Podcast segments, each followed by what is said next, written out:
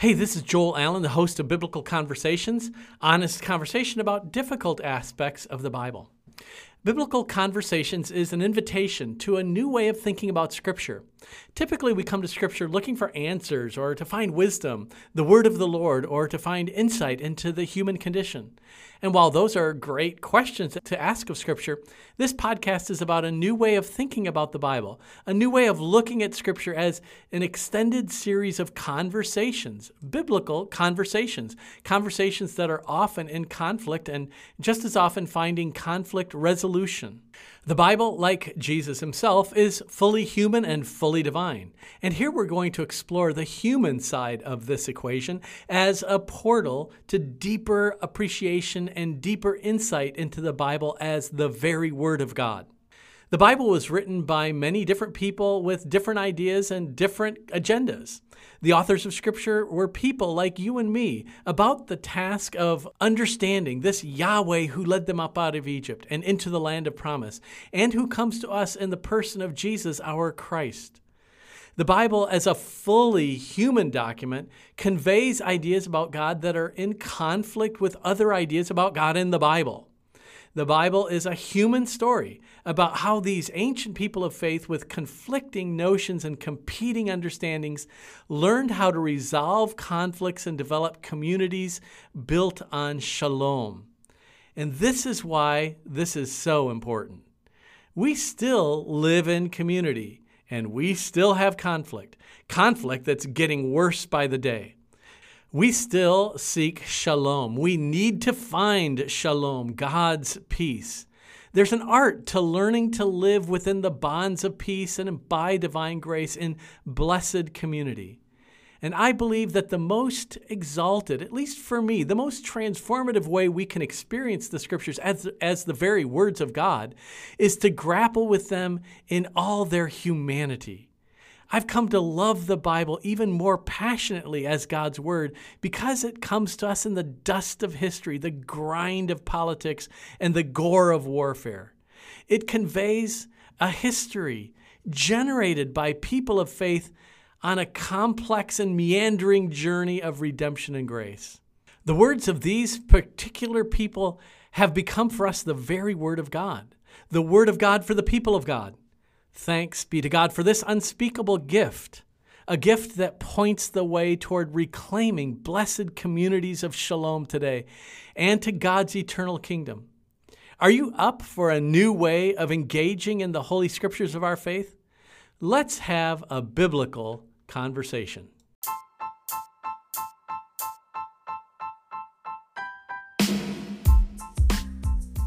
Hey, this is Joel Allen, the host of Biblical Conversations, an honest conversation about difficult aspects of the Bible. In this particular episode, we're going to be looking at the notion of biblical inspiration and how we understand it.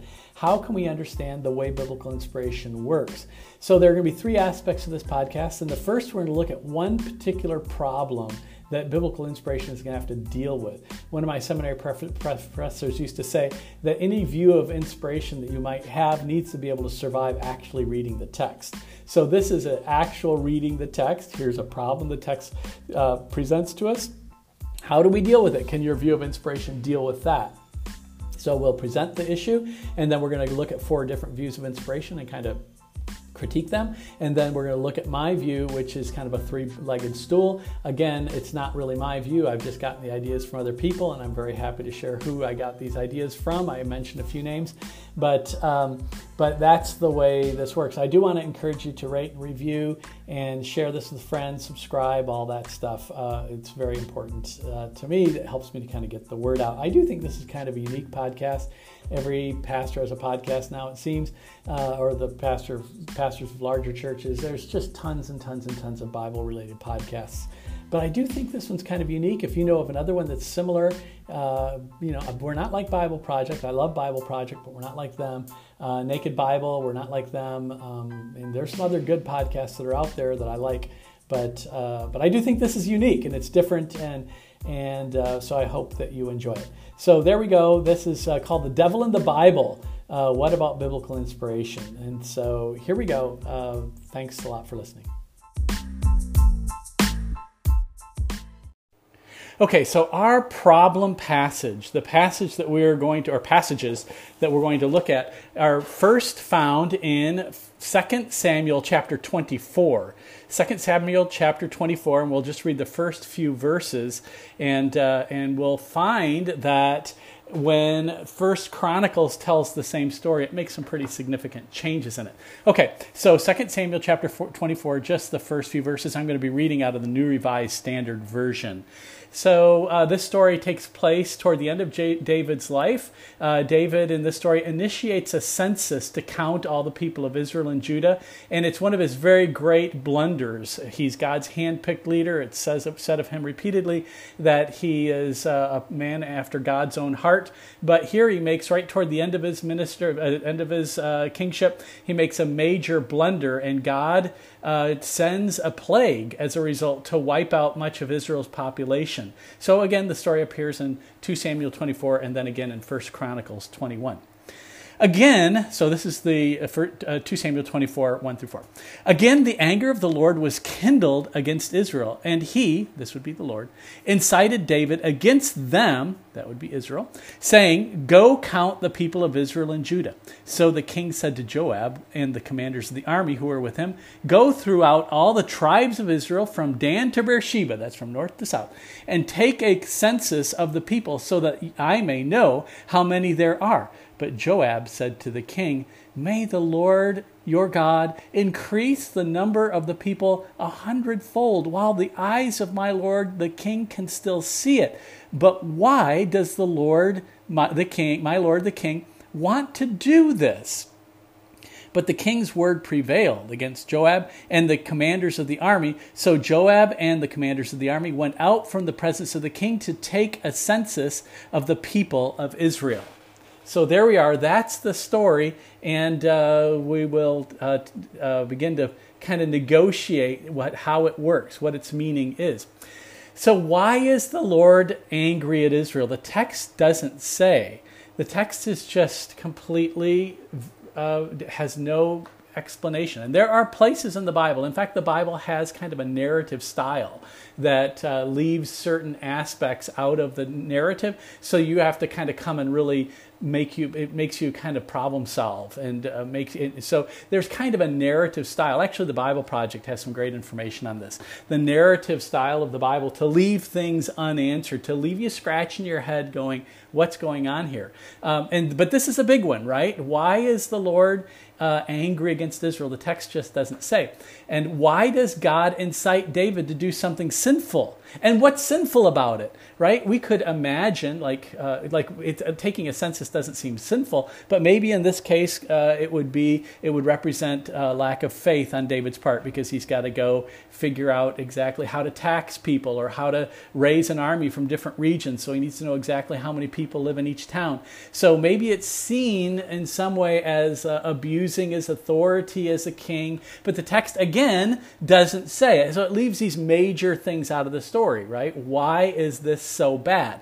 But to prove that it really is bad to take the census, David later in the story admits his fault in having done it. It says in verse 10, But afterwards David was stricken to the heart because he had numbered the people. And David said to the Lord, I've sinned greatly in what I have done. So David recognizes that this is a sin, even though we don't really know what's so sinful about it. But now, uh, I'm continuing on with David's words. But now, O Lord, I pray you, take away the guilt of your servant, for I have done a I have done very foolishly. So in this story, Israel remains kind of innocent uh, the people of Israel and Judah. Um, and even in verse 17, King David says, These people, what have they done? Right? So the people of Israel and Judah are not really, they haven't done anything wrong, but, uh, but King David is one that bears the full brunt of the blame. So there we are. That's the first story that leaves us with all these questions. But the real serious question and what the focus of this podcast or this episode is about is the fact that there's a major major shift when we look at first chronicles. Now you know that first chronicles is a retelling of uh, first and second samuel first and second kings with a focus on only the south. So they retell the stories that are in the uh, older um, uh, uh historical books but they tell them from the focus of the southern part of Israel, Judah, because the north has been long gone. When the, and, and most scholars date this very late, so there's a lot of time lapse there. Uh, it's, it's uh, actually maybe early Hellenistic. Uh, one great Israeli scholar, Sara Japhet, that dates this that late. So it, it, it's a retelling of these old stories with a little bit of a different uh, perspective on things. But when we start this, immediately something just jumps off the page at you that it's very different. And that is that, and, and again, I'm reading from the uh, New Revised Standard Version, it says, Satan stood up against Israel and incited David to count the people of Israel. So David said to Joab and the commanders of the army, Go, number Israel from Beersheba to Dan, and bring me a report so I might know their number. But Joab said, May the Lord increase the number of his people a hundredfold. Are they not, my lord the king, all of them but my lord's servants? Why then should my lord require this? Why should he bring guilt on Israel? But the king's words prevailed against Joab, so Joab departed and went throughout Israel and came back to Jerusalem. So this story has some minor differences. In one instance, uh, the, the people of Israel are, are accounted as more having more guilt. Here it says Israel's guilt is incited by David. Uh, but so there's some minor differences between the two, but there's one absolutely major difference, and that is that Satan replaces Yahweh, right? In the first story, it's the it's the Lord incites uh, David to do this, and in this case, it says Satan. It doesn't say Ha Satan in Hebrew. It just says Satan, which some people feel like means more that it's a personality, it's a person rather than just kind of an, off, an officer. So let's talk about the idea of Satan. Here we have suddenly Satan has entered the story. Now, clearly, the chronicler is trying to save the Lord's reputation here as to like who would incite Israel to do evil acts. So, if you're going to ask someone, who's going to incite someone to do bad things? Is it going to be God or the devil? Well, people are going to say the devil, right? So, um, so, it, so, the, so now the, the the chronicler makes that shift from the Lord to the devil as the one more likely to do this. But who really is this Satan, this Satan figure? And how could he have replaced God, God's self? How could that have happened? It seems so sheer uh, lunacy almost to think of just taking the, uh, the, the name of the Lord out of a section of the Bible and just throwing in the devil. Now, most scholars do believe that this is not like the traditional devil that we think of, like this being of incarnate evil who's the master of demons. This that's it's not that kind of figure. So it's not quite like it may seem on first reading. Uh, the, this idea of there being a devil originally seems to be like a heavenly adversary. In fact, the Common English Bible translates this, translates what's in Hebrew, Satan, as the heavenly uh, adversary, as a member of what you would call the divine council and this is tasked to bring charges to test God's people. There's a great podcast out there called The Naked Bible, and um, the the uh, Michael Heiser, the scholar that uh, does that podcast, spends a lot of time talking about the notion of there being a divine council and the implications of that. So I'd suggest you'd go there. Even his website has some great videos on the divine council. So uh, so, but here we have a being that's probably not like sheer evil, but a little bit of a different understanding. So uh, let's just back up a little bit. In early Israelite theology, God was the source of both good and bad. There was no devil, no evil, no demons in the Bible. God is the source of both good and bad. And you can look at 1 Samuel 16 14 for an example of that. 1 Samuel 16, 14. But um, but eventually, and so so first, uh, second, the second Samuel passage may be working from that understanding, that paradigm that both evil and good ultimately come from God. But eventually, there began to be in Israel an understanding of there being a different character who shows up in some of the late literature. Um, so we have in Job and Zechariah, uh, in instances where this figure, this Satan figure, uh, starts to appear, and he's not the devil exactly. He's called one of the Elim or sons of God, one of these uh, figures that is also quasi independent. He's kind of a divine adversary, and that's the way the reason why Common English Bible translates it that way. But in Hebrew, it's Satan. It's the Satan uh, or or Satan, not the Satan. And so um, and so this shift arises that uh, that later Israelites begin to understand there being this other character, not sheer evil, but like a, an accuser, a tester, a tempter. So imagine yourself. Let's say you work in a factory. Uh, I used to work in uh, the the Deardorff camera factory in Chicago. My uh, grandfather is Merle Deardorff, a famous uh, American photographer, and developed a whole type of camera. And I used to work in that factory uh, with my grandpa and um, and solder things and do. So I, I can remember working day, you know, day after day soldering a, a certain part and creating a pile of pieces. So imagine if my grandpa came across and grabbed a few of them and just started beating them with a hammer. And I'd be like, "What are you doing? I've been working to, you know, what are you doing?" He's saying, "I'm just testing to make sure you're doing it right." So that would be kind of like this tempter tester figure in not not uh, he's quasi independent. He's not directly under God's control, but kind of there and can cooperate with God when need be. And so in Job, that's the way he works, right? So um, so but the still what we see here is shocking that there's a shift what Yahweh is said to do is now said to be the work of this Satan figure. And it's a shocking shift. And what we're going to do in this uh, podcast is look at how we can understand something like that. How can we understand such a clear shift in thinking that a, a person could go from thinking the Lord did something to the same story saying, that that Satan did it, not not the way we think of the devil really, but more the this divine tempter, and it eventually becomes the devil, right? That idea eventually becomes the devil. So I'm calling this podcast "The Devil and the Bible." Uh, maybe I should say Satan and the Bible. Maybe that would be more accurate.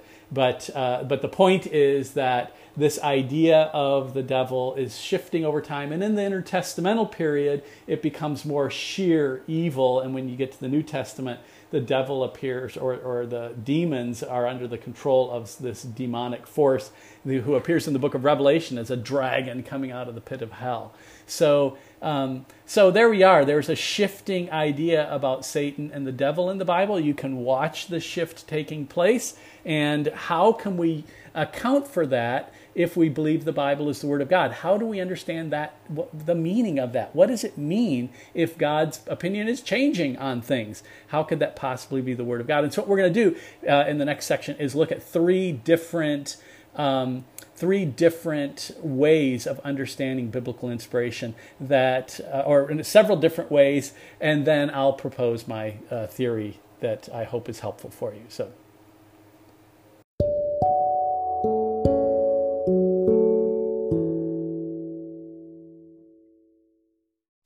So, what we're going to do at this point is look at several of the options that are out there as to different ways people have understood the, the inspiration of the Bible. In other words, what are the various opinions that we kind of have to choose from or that are often chosen from because I think you'll see that uh, the direction I go is a little different from the way others have gone. Although, as I have said already, it's not like I'm just crafting my opinion up out of the air. I really do uh, have developed it in conversation with other people that are way further down this road than I am and much smarter and know much more about this.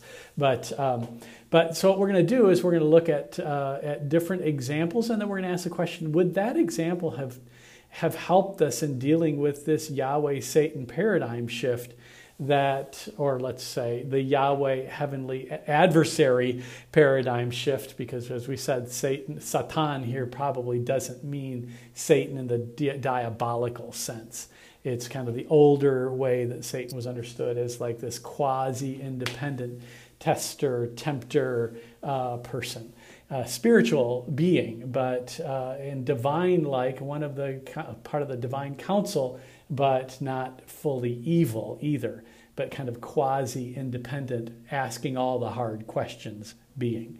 So that's probably what we're dealing with in First Chronicles 21, but uh, but um, but we're going to use that paradigm shift just the same as a way to kind of think about which of these theories seem to work best. So the first theory that we're going to talk about is the neo-orthodox view, and so we could say, in a sense, that this is we're starting on kind of the left, one of the more progressive views, and then we're going to do a right view, and then a left view and a right view, but kind of work our way in toward the center. So that's kind of the way we're going to do this. So this is the neo-orthodox view, the view made famous by Karl Barth and Emil Brunner, uh, very well-known and well-respected uh, theologians that uh, had a huge impact on 20th century uh, the- theology. Um, uh, Karl Barth was a anti-Nazi theologian, one of the theologians. There were so many theologians that were under Hitler's sway and were uh, enthusiastic Nazis, most famously Gerhard Kittel. But uh, Karl Barth was not. He was of anti-Nazi till the day he died, and was close friends with uh, Dietrich Bonhoeffer and and kind of a, a, spiritual encouragement and spiritual parent almost to Dietrich Bonhoeffer. So this view emphasizes, as uh, Bonhoeffer's theology and others have emphasized, divine tran- transcendence versus human frailty. It emphasizes the frailty of our human understanding of things, but God as a God of complete transcendence that can overwhelm us and bring us into a state of grace whereby we understand in flashes of inspiration the deep truth of God. And so he believed that people experience as people experienced God, they recorded those experiences. People had overwhelming experiences of God. The writers of the Bible think of Amos as he describes this lion roaring, um, which is his way of talking about the way the word of God sounded to him. And, uh, and so he recorded those experiences. But according to the, uh, the Neo Orthodox view, Scripture shouldn't be thought of as exactly God's Word, but more something that bears witness to encounters with God.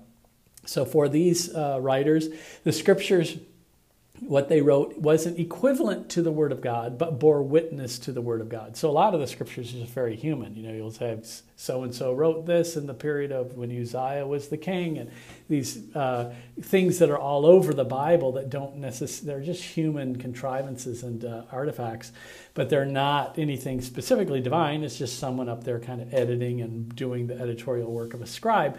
And those are not divinely inspired, but there are moments in Amos and Hosea and other prophets or all the Bible uh, not just moments, but there are you know God, these encounters with God where when we read the Bible, we, we, we can kind of similarly encounter God by the power of the Spirit. The same Spirit that was in the moment for that writer can inspire us so that we have similar encounters with God through the reading of Scripture. But again, Scripture isn't God's Word for the Neo Orthodox. Scripture contains God's words, but it's not God's Word specifically. God's word is there, and you have to be listening in the spirit to hear it, but it's not exactly God's word. And so people will say of this tradition, so I used to have a pastor friend that would always say, instead of when he'd read scripture, he would never say, listen for the word of God. I'm sorry, he would never say, listen to the word of God. He would always say, listen for the word of God. And that's key difference, listen for the word of God.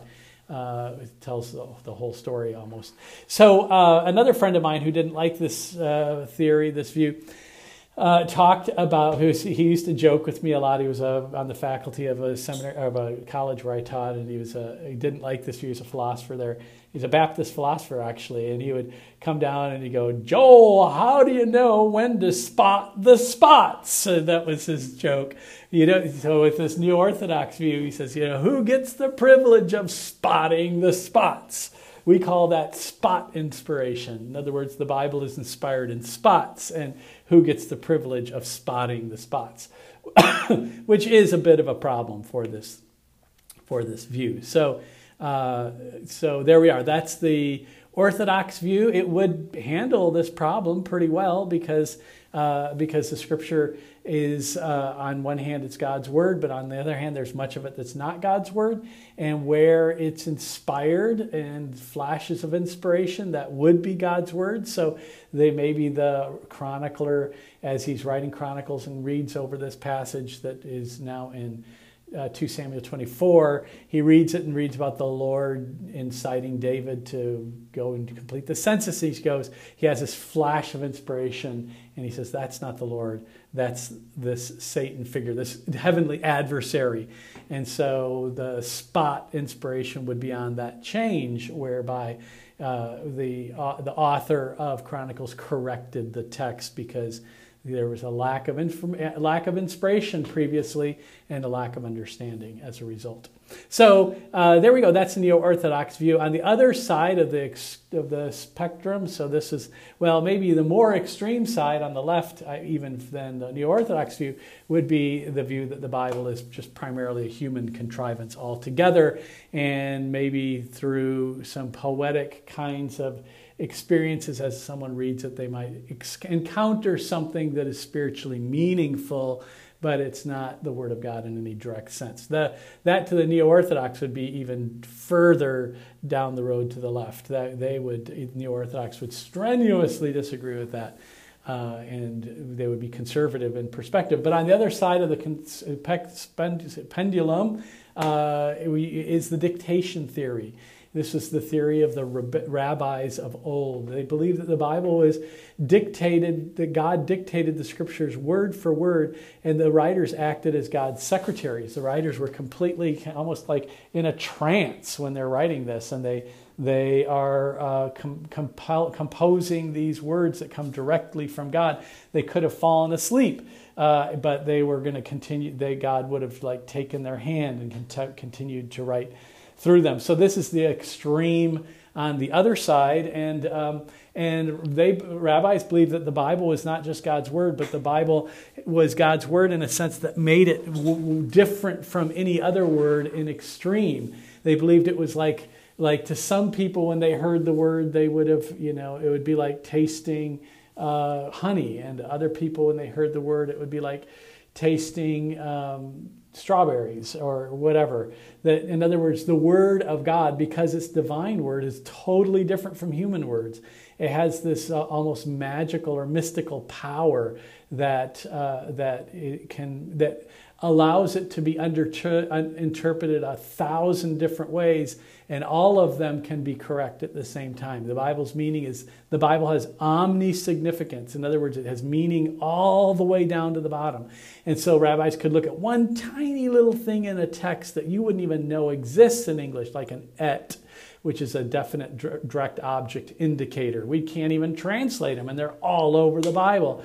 And so they might find an et and give it extreme meaning by, you know, maybe making those letters into numbers into uh, um, a, a, word, or you know, you can do that with what's called gematria, where you can take a word and a number and make it a word, just like six six six in Revelation means Nero. It's a reference to the Emperor Nero, and so. Um, so these there because the God the Bible is God's word, it can um, it has just this omni significance. It has just loads, mountains and mountains and mountains of meaning that go that you could never exhaust with your whole life. That every little tiny jot and tittle has deep meaning, and if you know enough, you can pull meaning out of thousands of different things in the Bible, millions of different things in the Bible that uh, that someone who is just reading it wouldn't even know they existed. They wouldn't know anything about uh,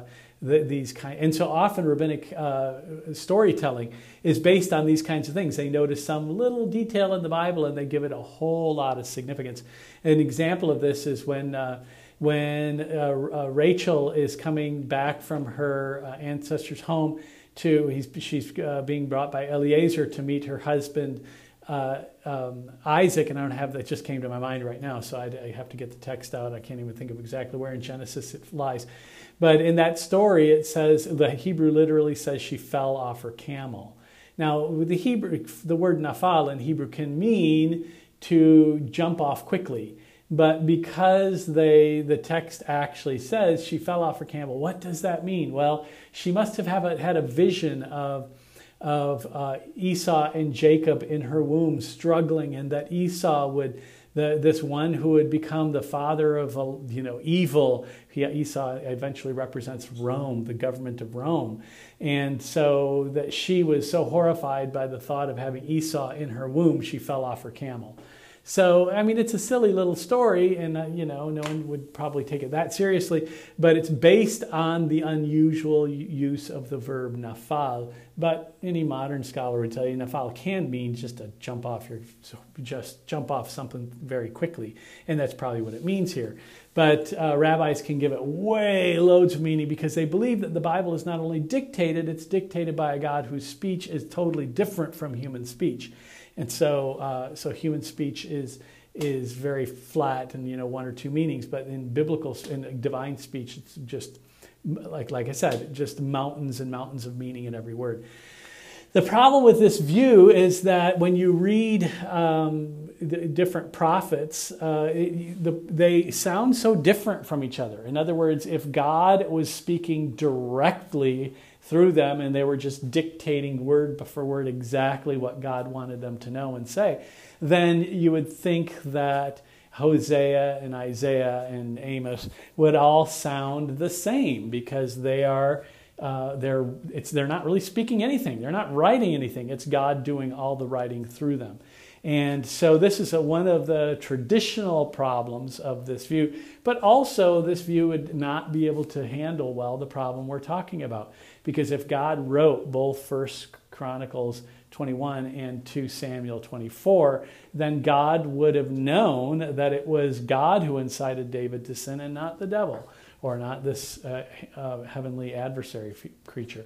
So, um, so there we are. This view is uh, is very um, uh, places a huge amount of emphasis on the detailed inspiration of the Bible and that God dictated it specifically, but it has a problem with answering some of the things that we have been talking about in this podcast. So that's the second view, the one on the right extreme. If we want to go one step in on the uh, on the left side, you could say that you'd find the limited inspiration theory.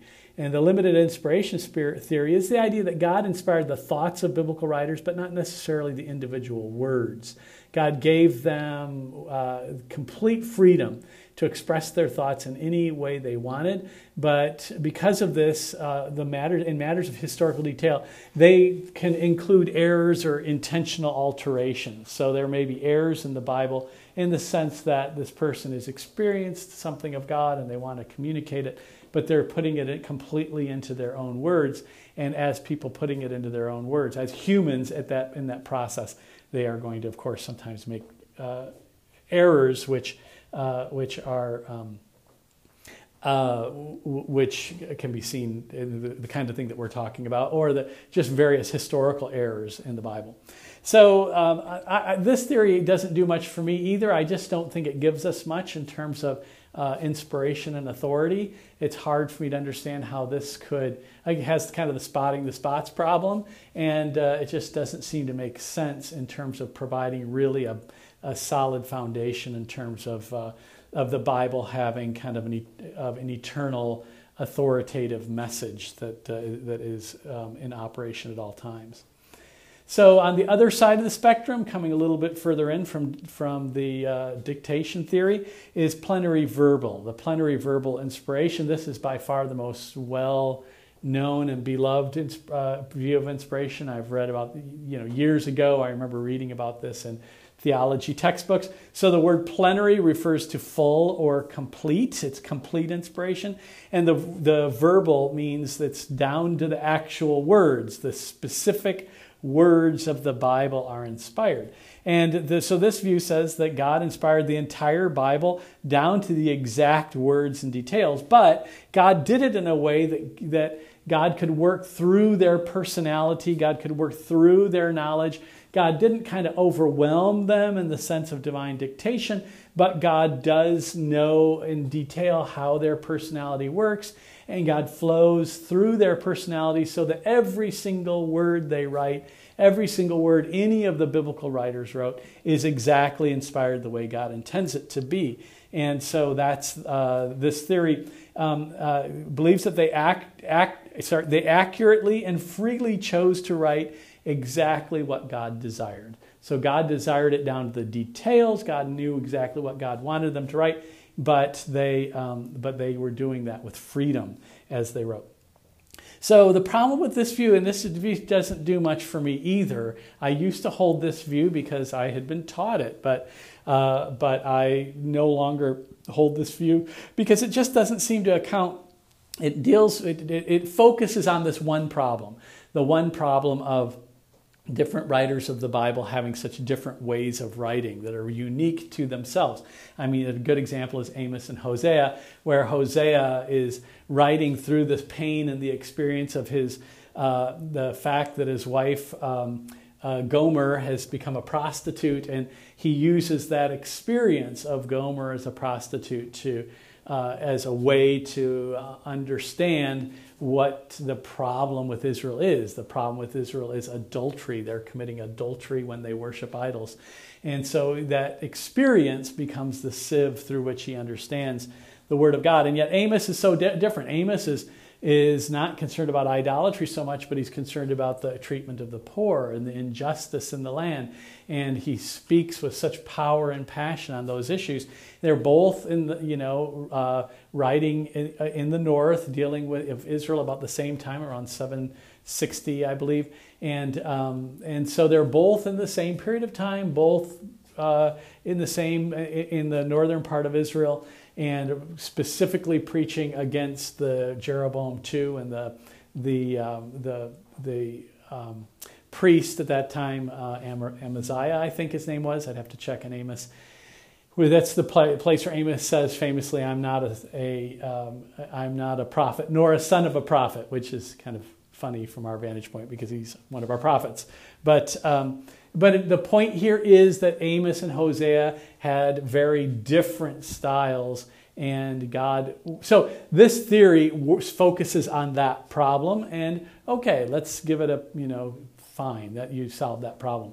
But because God probably knows their personality and can work through them in ways that suit their personality. Okay, fine. But that's just one of the problems, right? The main problem that we're facing here is the difficulty with the fact that there are places where the Bible just seems to contradict itself. And in some of the writing that by people that hold this view, they say oh, the Bible never contradicts itself. And I just kind of wonder, you know, what Bible are you reading, right? My Bible is full of contradictions, and some of them end up being, you know, paradoxes and not contradictions, but some of them are contradictions like this one right? This is a clear contradiction. I mean, someone, you know, you could try to argue against it, of course you could, but it would be strained and a painful argument.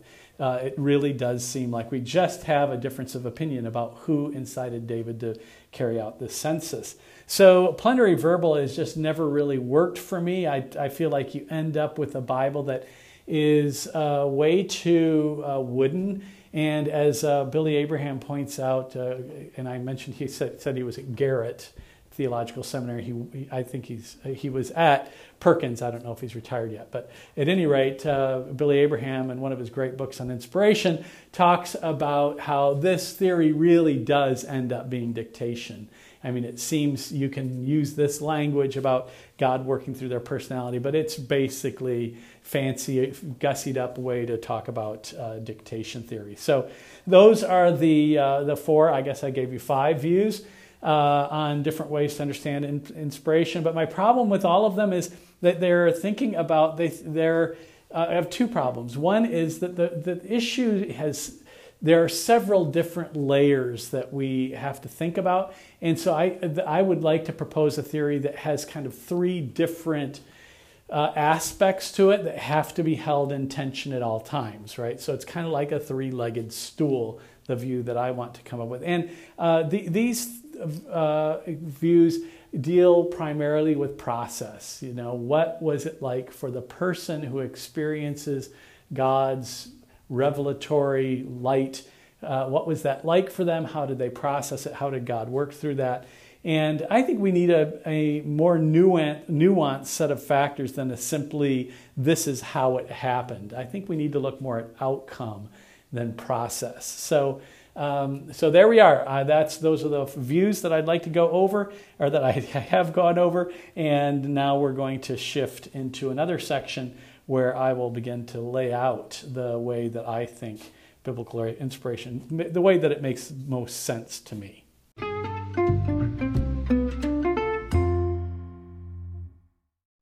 So I'm going to use the metaphor of a three-legged stool for biblical inspiration. As we don't use stools very much anymore, but uh, you can just imagine if you've never really sat on a stool. We use stools today, of course, but they're usually four legs. But the old in the old days, they used to make three-legged stools, and so very often the three-legged stool is like a metaphor for three ideas that have to be in place for this thing to work that, so that it gives you stability. If you have two legs, you're going to fall over. You have one leg, you're going to really fall over. If you have four, well, you don't really need four. You can sit comfortably on three. And so the three legs of the stool, I'm going to just tell you what they are, and then we'll go back up and look at them more specifically. So this the the observation that I'd like to make is that the nature of revelation demands three aspects. One is that revelation is progressive. Revelation is kind of like a light that gets brighter. We've already talked about this in earlier episodes. So revelation is kind of like a light that gets brighter. So you uh, walk into a room and and you see something in the corner and it looks really scary and then the light start, but it's dark in there and you can just barely see it. And then the light starts to get brighter and you realize it's not a bear, it's just a, a chair and a book. And so you um, realize that there's nothing to be frightened of, but that the light had to get brighter. And in the Bible, you see the light getting brighter over a very long period of time. And sometimes it seems like it is, sometimes it seems like it isn't. There are debates that go on and on and on. But at any rate, uh, the progressive revelation is something like that.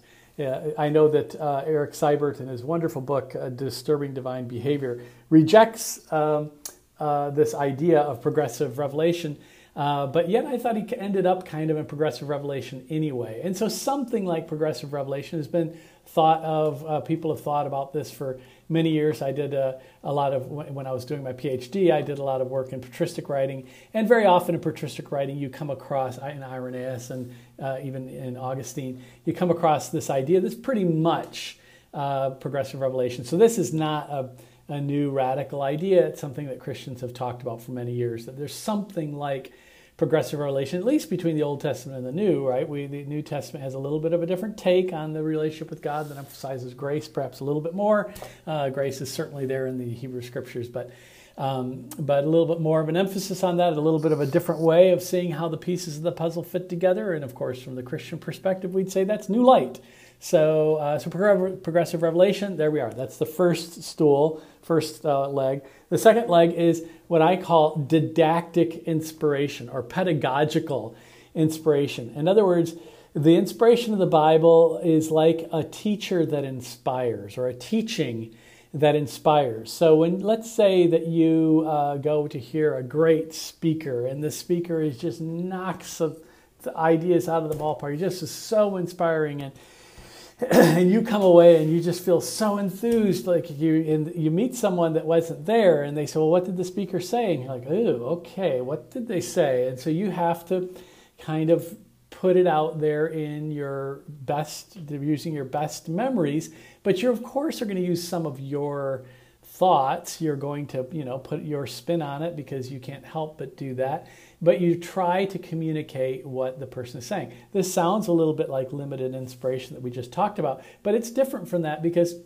the way I'm describing this is that if you hadn't heard the teacher, then you might want to sit down with three or four people and say, okay, what did the teacher say?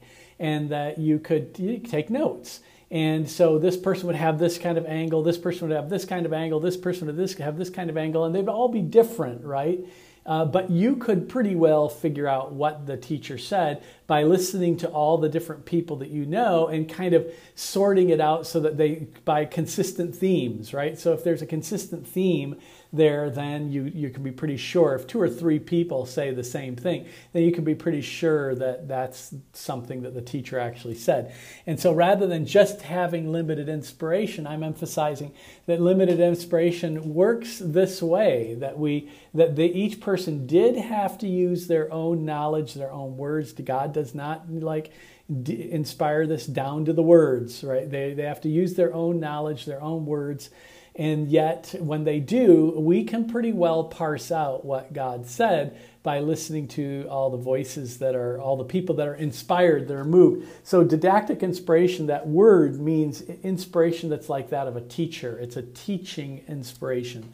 And the reason why I use didactic inspiration is because it's that experience that you have when you are inspired by something you've learned and you try to share that with someone else you have to put it into your own words. But so the person that wasn't there to hear the original speaker has to listen to several different voices. You have to listen to Amos and Hosea and Isaiah and Micah. And then you can really, and they all have similar messages, and you can listen to those messages and kind of put together an understanding of what the original uh, speaker must have said.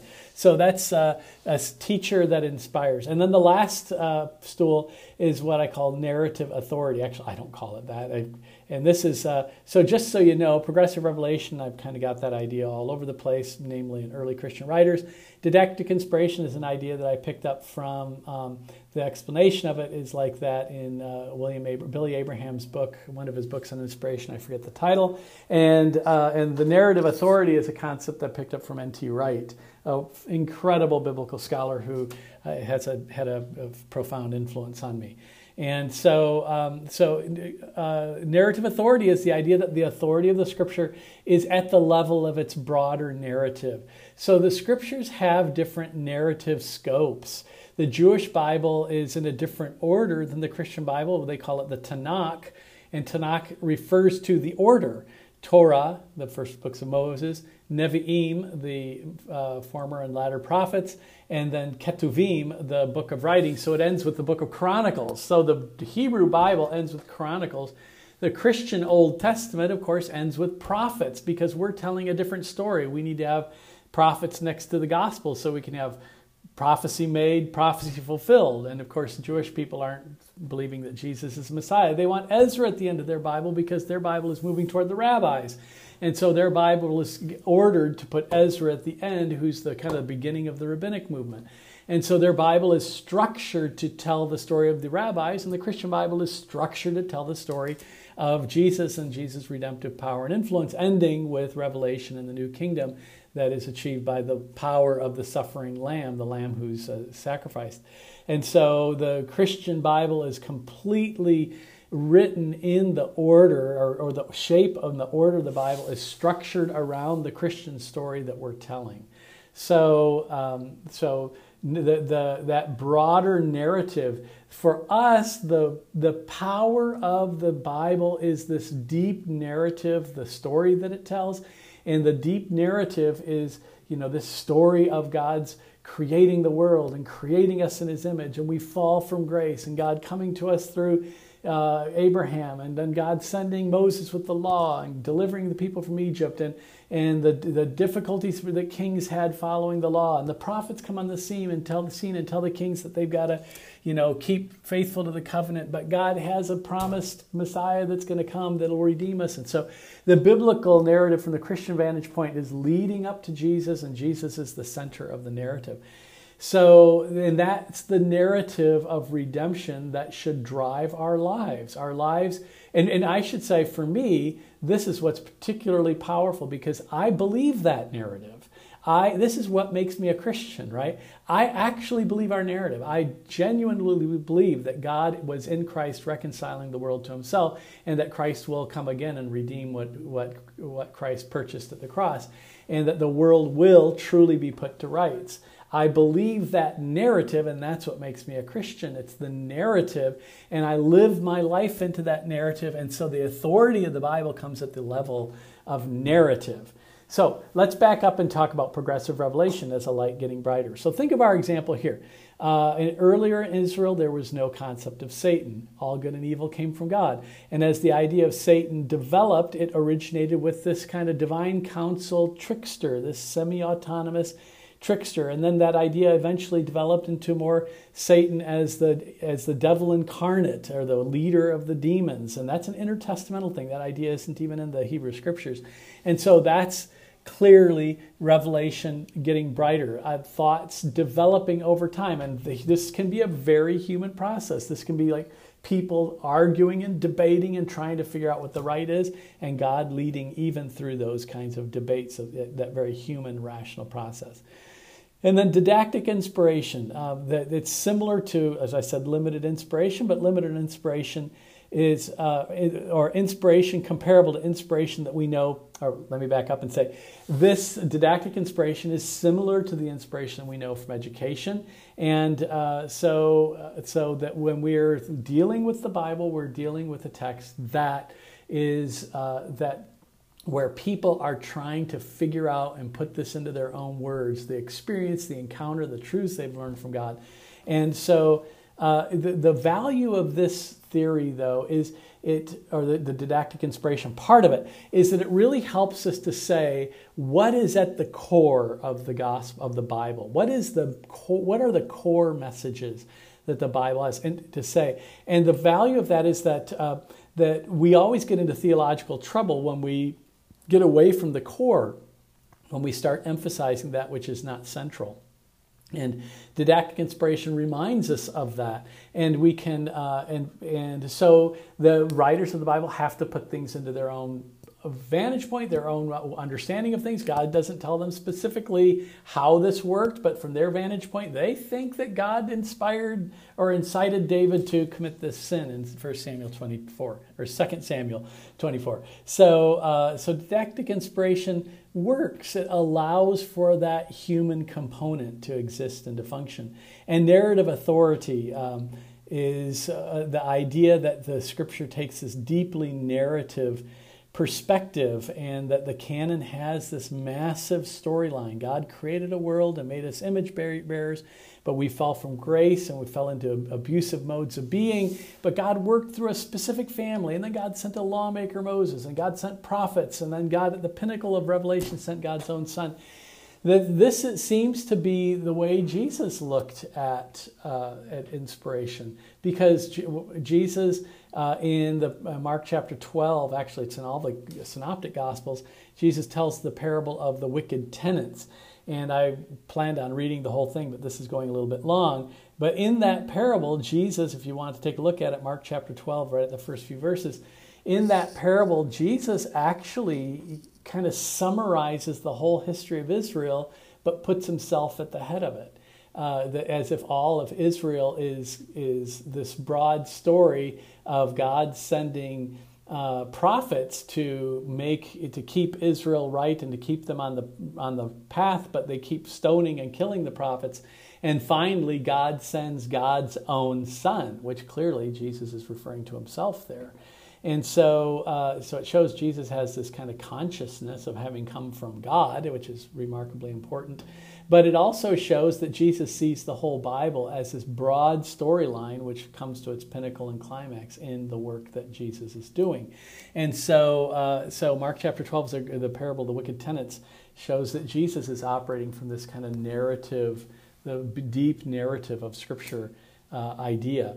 So, um, so, again, the three legged stool, I think all of these are important. You need to have progressive revelation as a way to understand the way revelation itself works. It's like a light that gets brighter over time. It's not like, you know, sheets of gold coming down out of heaven with perfect philosophy inscribed on them. It's not that way. It's very human process that takes a long period of time, but light is getting brighter.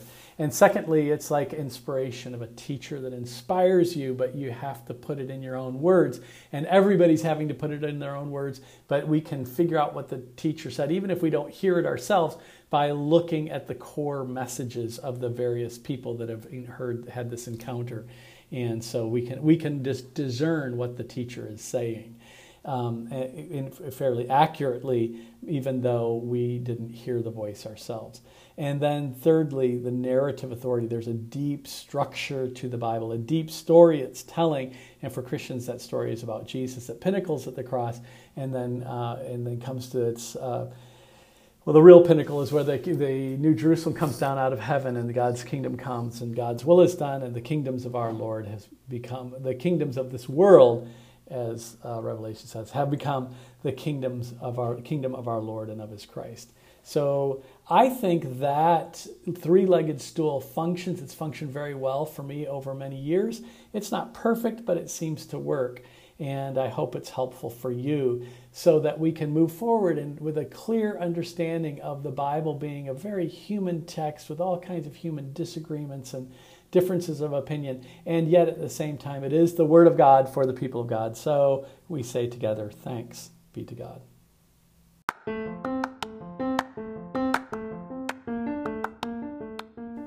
Well, thanks for listening. I really appreciate your effort and your desire to learn about the inspiration of the Bible and how it might work. And I'm, um, I hope that this has been helpful to you. Please contact me if you have any questions. You can contact me on Facebook. Just uh, search for Biblical Inspirations. My name is Joel Allen. You can find it there and, uh, under my name. Uh, I don't know. Just find it. It's Biblical Conversations, and it'll come up.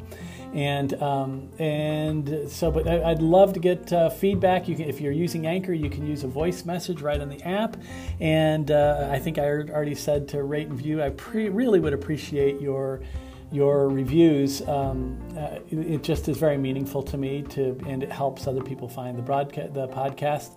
Um, so there we go. Thanks a lot. If you, I teach uh, Christian leadership and. Um, biblical studies and uh, world religions and all that kind of thing at Dakota Wesleyan University. We have a great Christian leadership program. And so if you're a pastor and or know of somebody that's interested in going into the ministry and wants to study on the college level, please have them look at Dakota Wesleyan University.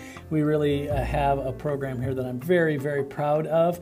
And uh, our graduates get full ride scholarships into seminary on a regular basis or have great other ministry experiences. And, uh, and so we really have a unique unique way of training students not only for uh, for theology and understanding the Bible and that kind of thing, but also for the not for profit administration side, in that we have a whole not for profit administration track, and every church is a not for profit administration. And a lot of pastors don't know, haven't been trained really in that side of things and how to administer the church as an institution that is not for profit. And so students get a great kind of double track training here at Wesleyan, and we also of course, there's a lot of colleges, but we really seriously are serious about getting students overseas uh, Peru, Africa, uh, Israel. And then we have a great campus ministry, great campus pastors. Um, so we have, really have a great program here. If you know of students that are interested in going to the ministry, please have them give me a call, email me, uh, J O A L L E N at dwu.edu, uh, or or just um, come and visit us at Dakota Wesleyan. We're really wanting to see this institution become a place where uh, there are a, a, significant number of people whose calling is to ministry, where they can train and prepare in a way that they're able to deal with the scriptures honestly and with the, the aware of these challenges that we're talking about in this podcast, but in a context where they're encouraged in their faith. So that's uh, what we do here at Dakota Wesleyan, and I would appreciate if you, if you would um, encourage students who you know are called to ministry to consider coming to Dakota Wesleyan. So thanks be to God. The Word of God is for the people of God, and we'll close, as always, by saying thanks be to God.